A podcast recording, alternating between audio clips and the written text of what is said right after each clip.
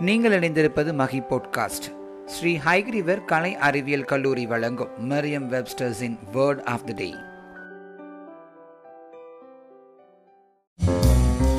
It's Merriam Webster's Word of the Day for August 18th.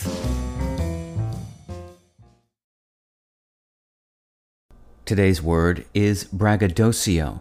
This word has a few alternative pronunciations braggadocio, braggadocio, braggadocio, and braggadocio. It's spelled B R A G G A D O C I O. Braggadocio is a noun that means empty boasting. It can also mean arrogant pretension, cockiness, or a person given to arrogant boasting, a braggart. Here's the word used in a sentence from Time by Stephanie Zacharek. The musical numbers, all penned by Miranda, slide easily from the braggadocio of 90s rap to the lilt of Harlem jazz and beyond. Miraculously, nothing sounds excessively show tuney.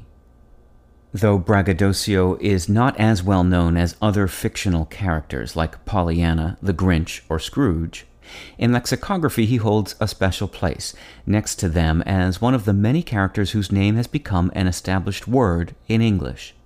The English poet Edmund Spenser originally created braggadocio as a personification of boasting in his epic poem The Faerie Queene. As early as 1594, about four years after the poem was published, English speakers began using the name as a general term for any blustering blowhard. With your word of the day, I'm Peter Sokolowski.